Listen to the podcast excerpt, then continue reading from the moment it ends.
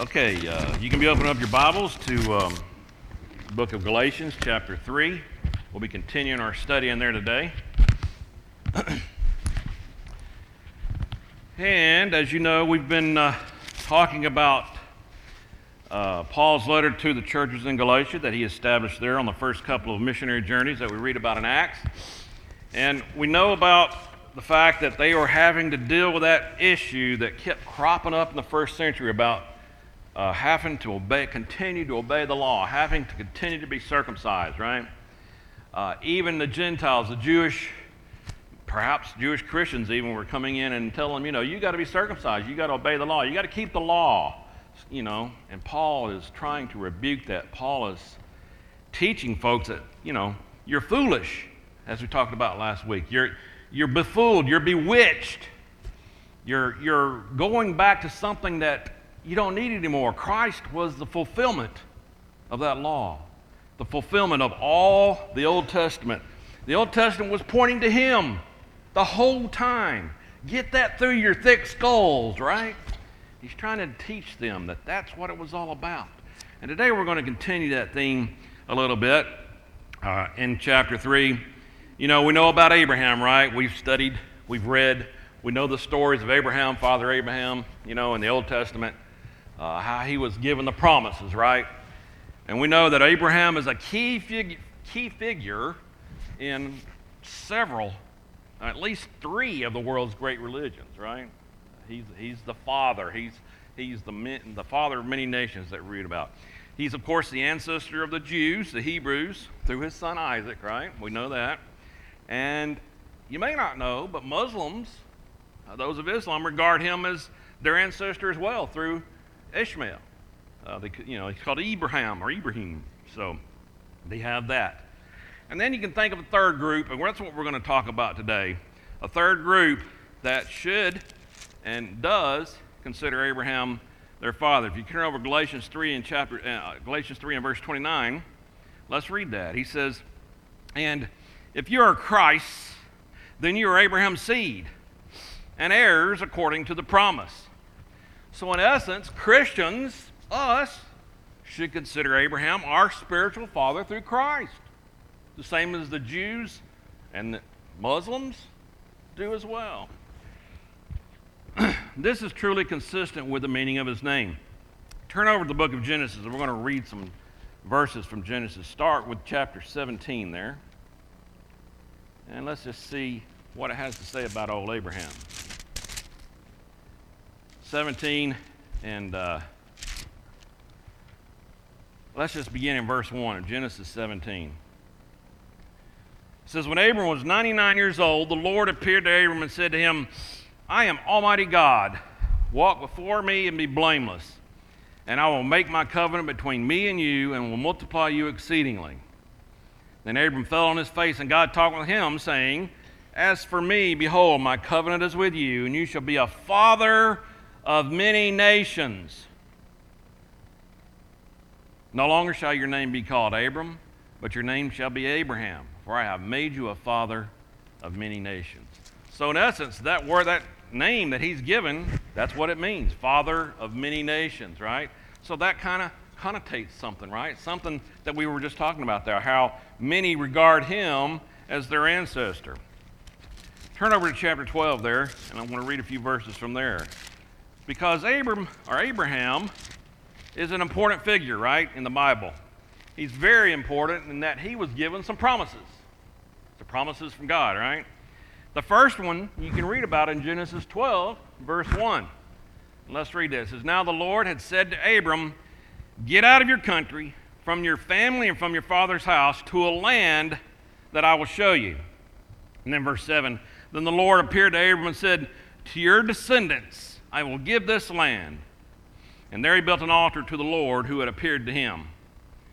So we know about a land promise, right? That Abram was promised by God. And we know how that ends up, right? He ended up in the land of milk and honey, flowing with milk and honey, Canaan, right? How they came out of Egypt, God delivered them, wandered in the wilderness because of their unfaithfulness, and end up giving him the land of Canaan. So that promise was fulfilled. We can read about it in the scripture, how that promise was fulfilled. Verse 2 of Genesis 12 I will make you a great nation. I will bless you and make your name great, and you shall be a blessing. So that we have this nation promise, right? This promise that through Abraham's seed, there's going to be a great nation made. And we know about that, right? Israel. They came through Isaac, right? The great nation of Israel. We read all about that through the Old Testament, right?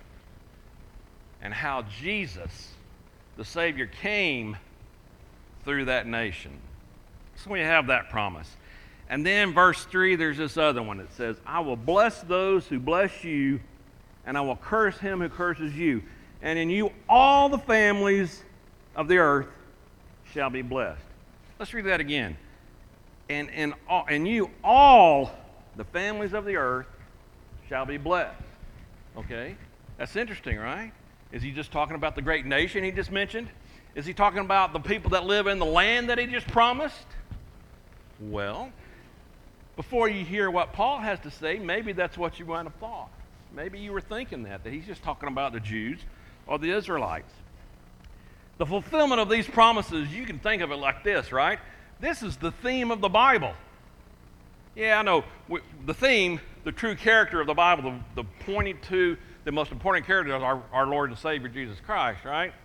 But you can think of Abraham being the theme because that's how it came to be through him. He's made these promises, and there were promises that you get to enjoy too. Have you ever thought about that? The promises made to Abraham, yeah, we, we don't live in Canaan. Yeah, we don't have the great nation of Israel. We know who Jesus Christ is. Why? How did that happen? God did it. God provided for it. God gave us that promise of the seed through Abraham. Interesting to see that, right? Interesting to think about that. The Bible reveals that God fulfilled these promises first the nation promise via the descendants of Israel, then the land promise, which you can read about in Joshua far, further, uh, in the days of Joshua and the days of Solomon, right? Of course, Joshua was given the land, he led them in. Solomon built the temple, right? So you have all that. And then you have, with the coming of Christ, that seed promise. So in the early church, there are evidently some who decided, well, that seed promise doesn't affect the world, right? That verse 3, when it says all families will be blessed, that's not everybody. It still should just be the Jews. It still should be just the Israelites, right? And so, therefore, you had a lot of Jews that were saying to the Gentiles, you got to be circumcised. You got to keep the law. You still ha- you're still under the law. You don't have that spirit of freedom, that law of love through Jesus Christ. Let's go back to Galatians 3 and read our text for today and see what Paul has to say about all this. Chapter 3 again, and let's begin in verse, let's go back to verse 5. This is just to get it started. So, verse 5 Therefore, he who supplies the Spirit to you and works miracles among you, does he do it by the works of the law or by the hearing of faith? Just as Abraham believed God and it was accounted to him for righteousness. Therefore, know that only those who are of faith are sons of Abraham. Wait a minute, what did I just say? Therefore, know that only those who are of faith are sons of Abraham. Interesting. And the scripture, foreseeing that God would justify the Gentiles by faith, wait a minute, I thought it was just a promise to Israel. No, no, no.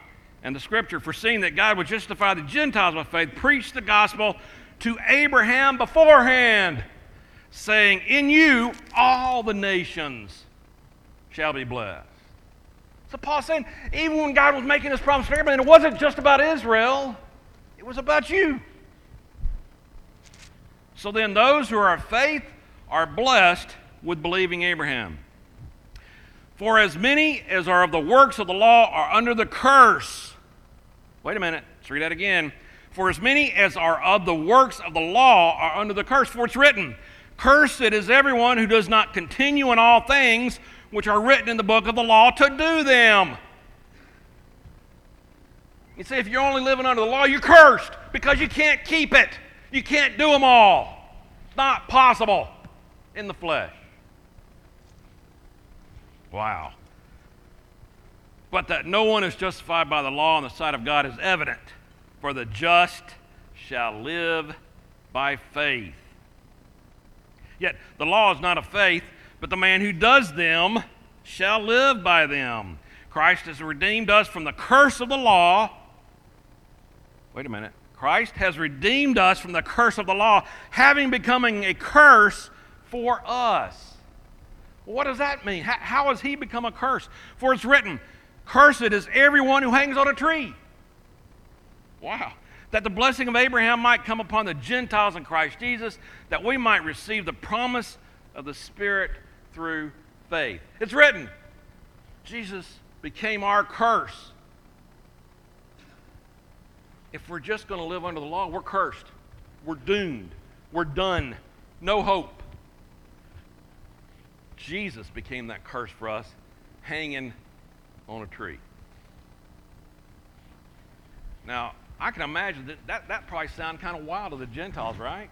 Because they didn't fully understood the law, and, and the Jews are trying to tell them that they're, not, they're probably not grasping that completely. And then Paul comes in and says, No, no, it's not about that. You're not to keep the law. You've got the promise from Abraham from the beginning. It's always been there. Verse 13 Christ has redeemed us from the curse of the law, having become a curse for us. For it is written, Cursed is everyone who hangs on a tree, that the blessing of Abraham might come upon the Gentiles in Christ Jesus, that we might receive the promise of the Spirit through faith. You see, he's saying to the Gentiles, because Jesus became that curse for you, you now get the promise. You get to receive the same Spirit. How? Through your faith. Has nothing to do with the law. It's not about being circumcised. It's not about keeping the law. It's through your faith. Interesting concept, right? These people are trying to say, no, you got to keep the law. No, all these things got to be done. You got to keep the traditions. You got to be circumcised. Well, what is he really saying here? Those who are of faith. What's he saying about them? They, as verse 6 says, are truly the sons of Abraham. Verse 6 just as Abraham believed God, and it was accounted to him for righteousness. Therefore, now only those who are of faith are sons of Abraham. Hebrews 11 tells us without faith it's impossible to please God. Genesis 15, Abraham's faith was accounted to him as righteousness. We read about that in the beginning. Indeed, verse 7 only those of faith are true sons of Abraham. This is what the seed promise referred to. It is those of faith who are blessed with believing Abraham. You see, Abraham was the father of many nations. Abraham was the father of the Jews. He truly was father of Ishmael, so perhaps he was truly the father of the Muslims, or those of Islam nations. But he carried that seed promise. Therefore, he is the father of the children of God, physically speaking. Not our true father in heaven, but he's the one that was given the promise in the beginning. So, that seed promise drops down to us. Not those who are of the works of law, that is, those who seek to be justified by the law. Turn over to Romans chapter 9. Let's read a few verses from there.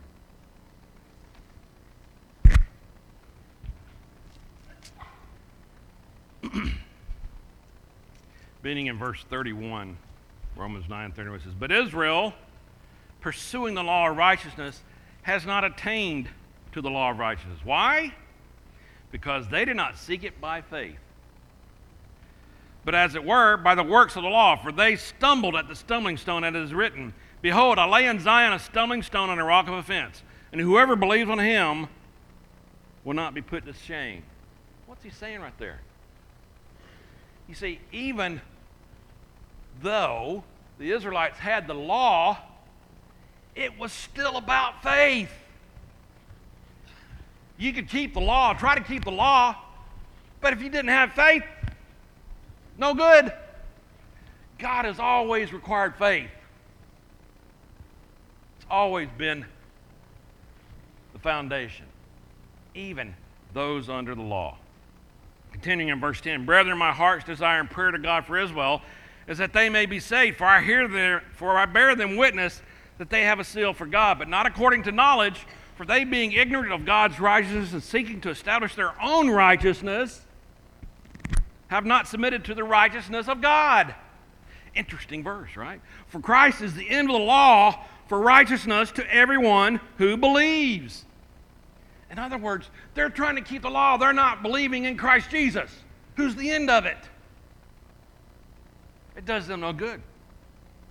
Continuing on, for Moses writes about the righteousness which is of the law. The man who does those things shall live by them. But the righteousness of faith speaks in this way Do not say in your heart, Who will ascend into heaven? That is to bring Christ down from above. Or who will descend into the abyss? That is to bring Christ up from the dead. But what does it say? The word is near you, in your mouth and in your heart. That is the word of faith which we preach. That if you confess with your mouth the Lord Jesus and believe in your heart that God has raised him from the dead, you will be saved. For with the heart one believes unto righteousness, and with the mouth confession is made into salvation. For the scripture says, Whoever believes on him will not be put to shame. For there is no distinction between Jew and Greek, for the same Lord over all is rich to all who call upon him. For whoever calls on the name of the Lord shall be saved. The law required strict obedience. You transgress one law, you transgress the entire law. Therefore, you're doomed. Jesus paid that curse because we were doomed. Now we have hope. The law cursed those who do not keep it. The law also proclaimed all men to be sinners. They are not justified by the works of the law, as the law is foretold. The law required perfect obedience, which none could offer.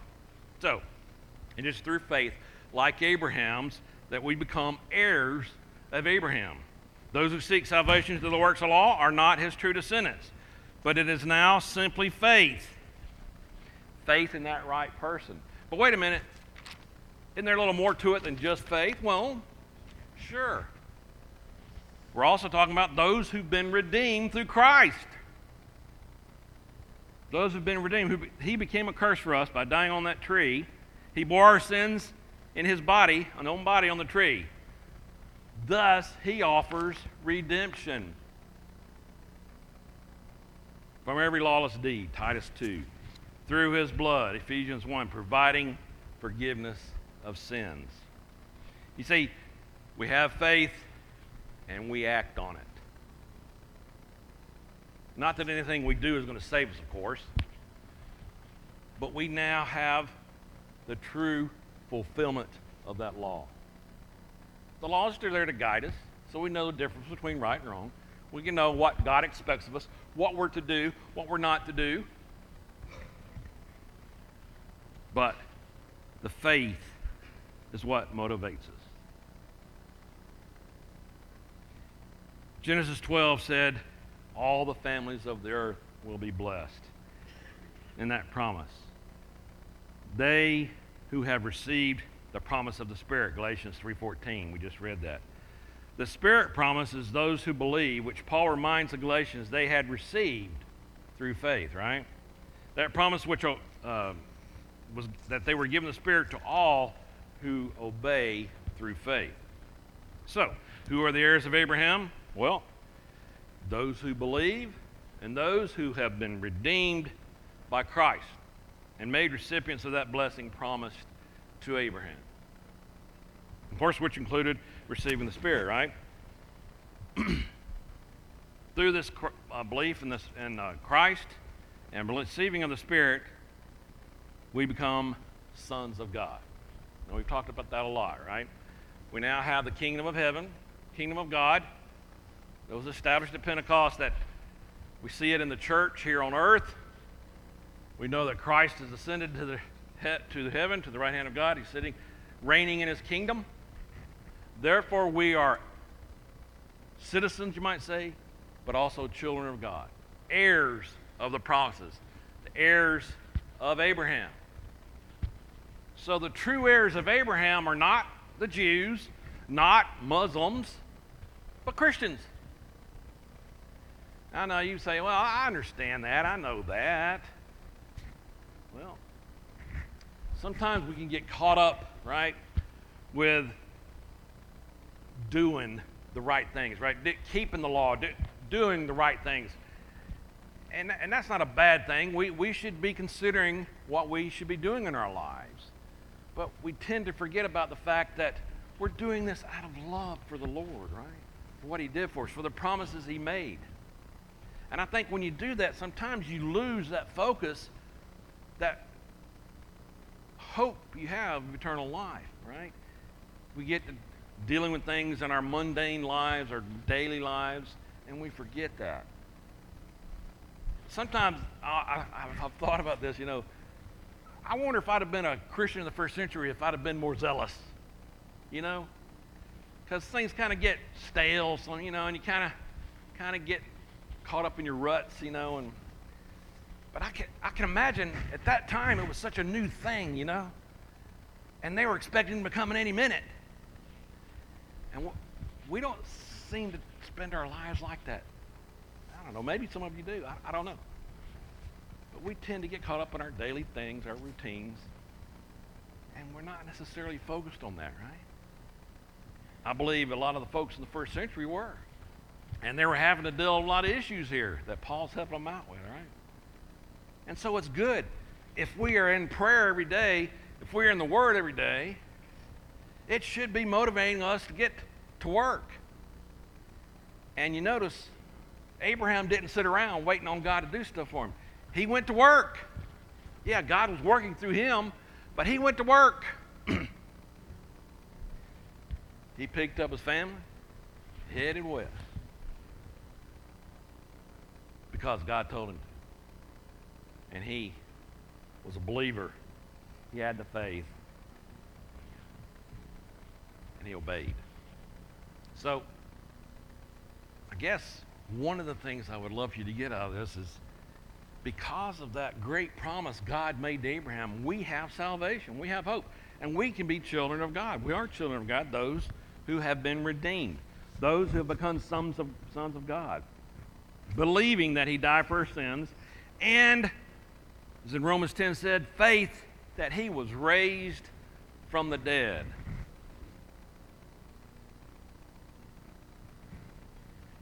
Do you really believe that? You know, we talk about faith in Jesus Christ. We talk about understanding that he died for our sins, right? But we don't sometimes think so much about him being raised from the dead, do we? Yeah, okay, I can believe that happened. If you ever talk to someone in the world who doesn't believe that, they probably look at it like, okay, I, I could see a man living, and he may have preached, done a good things. I don't know, maybe he could work some what appeared to be miracles. But being raised from the dead, come on, man. Come on. That's silliness. You see, really, that's what we should be focused on. Yes, he died for us. But this world's passing away. And because he was raised from the dead, we get the hope that we're going to be raised from the dead, right? That's what we should really be excited about. That's what should really push us. That's what really should be motivating us to get to work.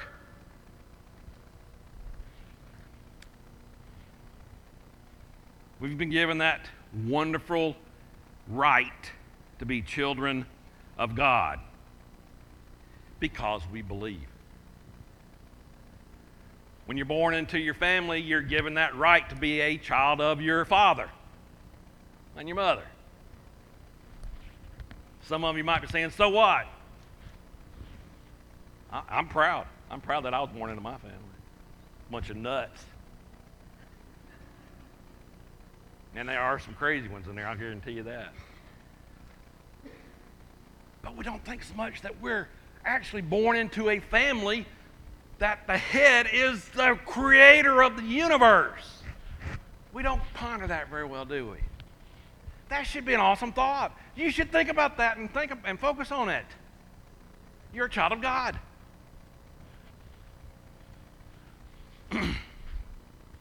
because of that, we're motivated to do certain things, right? Go back to Galatians 3.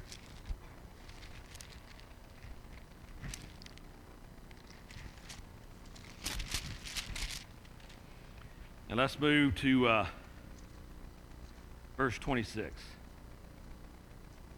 See what he says here. For you, notice that first word, for you are all sons of God through faith in Christ Jesus. That's a bold statement. He's saying it right there. You're a son of God because of your faith. And then notice the next verse. There's that for word again.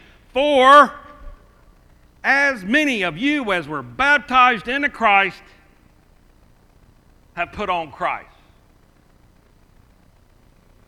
There is neither Jew nor Greek, there is neither slave nor free, there is neither male nor female, for you are all one in Christ Jesus. And if you're Christ, then you're Abraham's seed and heirs according to the promise. Now, I know you've read those verses many times. If you ever talk to someone about baptism, I would imagine you probably went to Galatians 3:27. Probably so. That's a big one.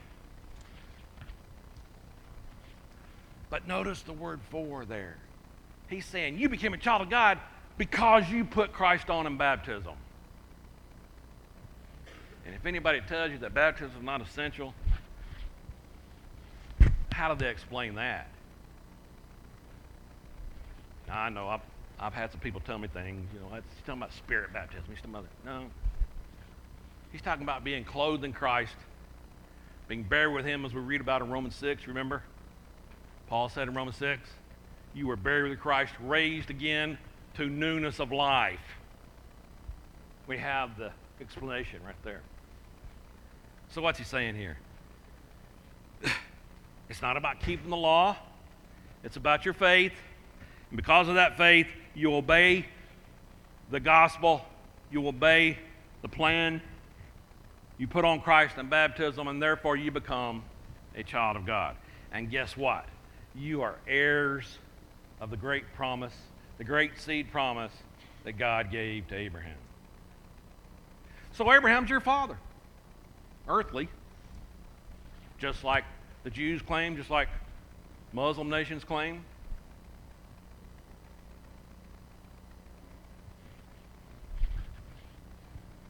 Pretty cool thing, right? Baptism, we are united with Christ and we're clothed with Him.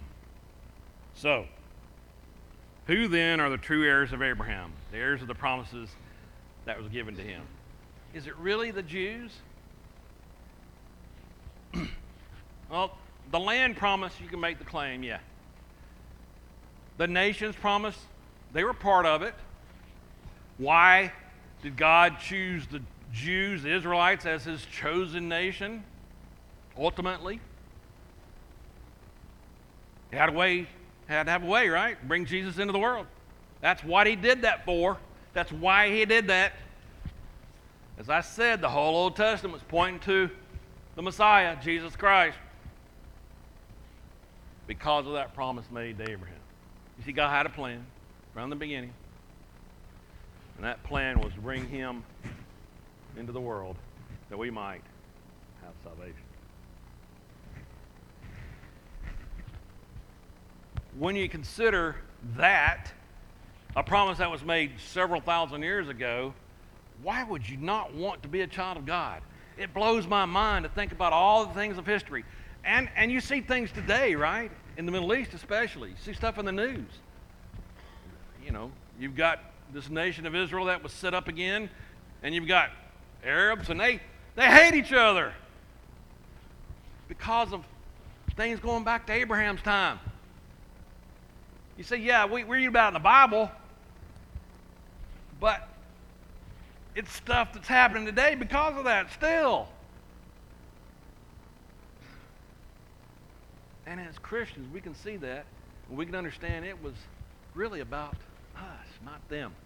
Yeah, they can be fighting with each other over there. They can be killing each other because of their hate for each other that they say goes all the way back to when Ishmael was cast out of Abraham's tent, right? Hagar had to go out and wander. Of course, God provided for him. That promise that made to Abraham was made for us. Us who are heirs of Abraham, heirs of the promises, who through obedience through that plan, putting him on and putting Christ on the baptism, we are then redeemed and we receive that promise.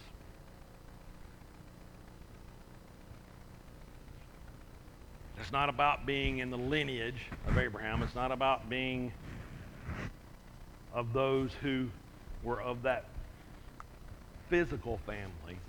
About being a child of God. And I've been pre- I'm preaching. I, I get in here and start preaching. Jolene asked me this morning, "How many people are you going to convert today?" I said, "Eh, two. Let's just use two. But seriously, if you're not a Christian, and most of I know most everybody probably in here is. I don't. There may not be anybody I don't know that hasn't obeyed the gospel. But can you imagine living life if that promise has been given from thousands of years ago? Why in the world would you want not want to be part of it? I can't understand that. I guess it's just I don't know. It's because I'm so focused. I, well, I don't know if I'm that focused, but I'm I'm so ingrained in that that I know it's true. So I guess it's part of it, you know, that you just have Satan get in there and snuff it out. I don't know what it is. But that's a fabulous, wonderful thing, right? To be able to be part of that promise that was given to Abraham. Um, not that Abraham was anything great, he was just a man, but we received great blessings through him. Yes, sir.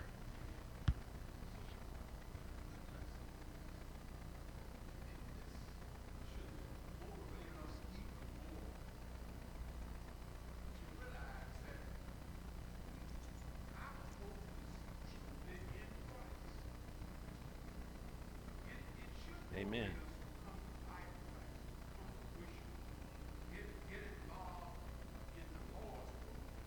Yeah.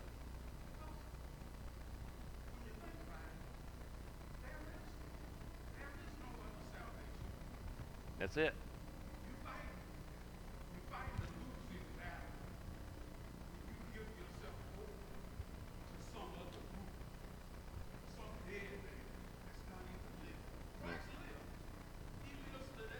Amen.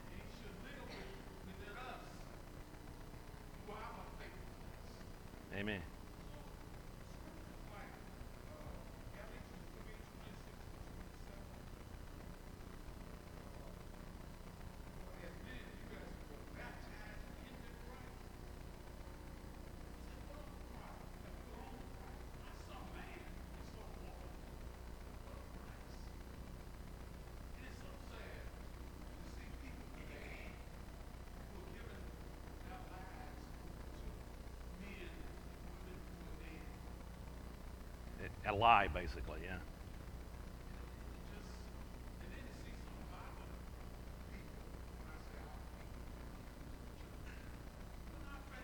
Yeah.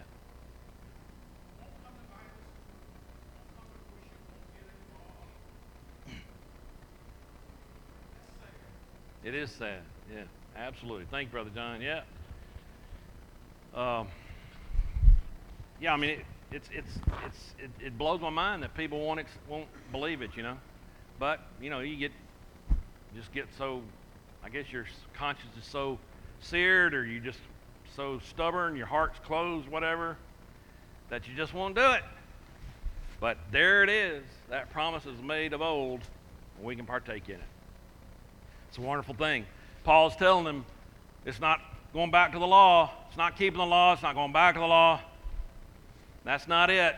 That law was pointing to Jesus, and He's the fulfillment of it.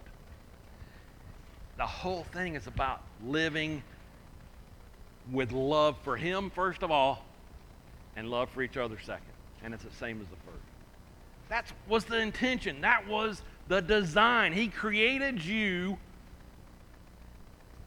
to love Him, He created you to love each other. And if you live like that, it's like being in heaven, right? Yes, sin creeped into the world. He gave you the choice, and that happened. And we have to deal with it, and He's provided that way to deal with it. So just take a hold of it and go. Go and do. All right. I know I'm preaching. I got to stop.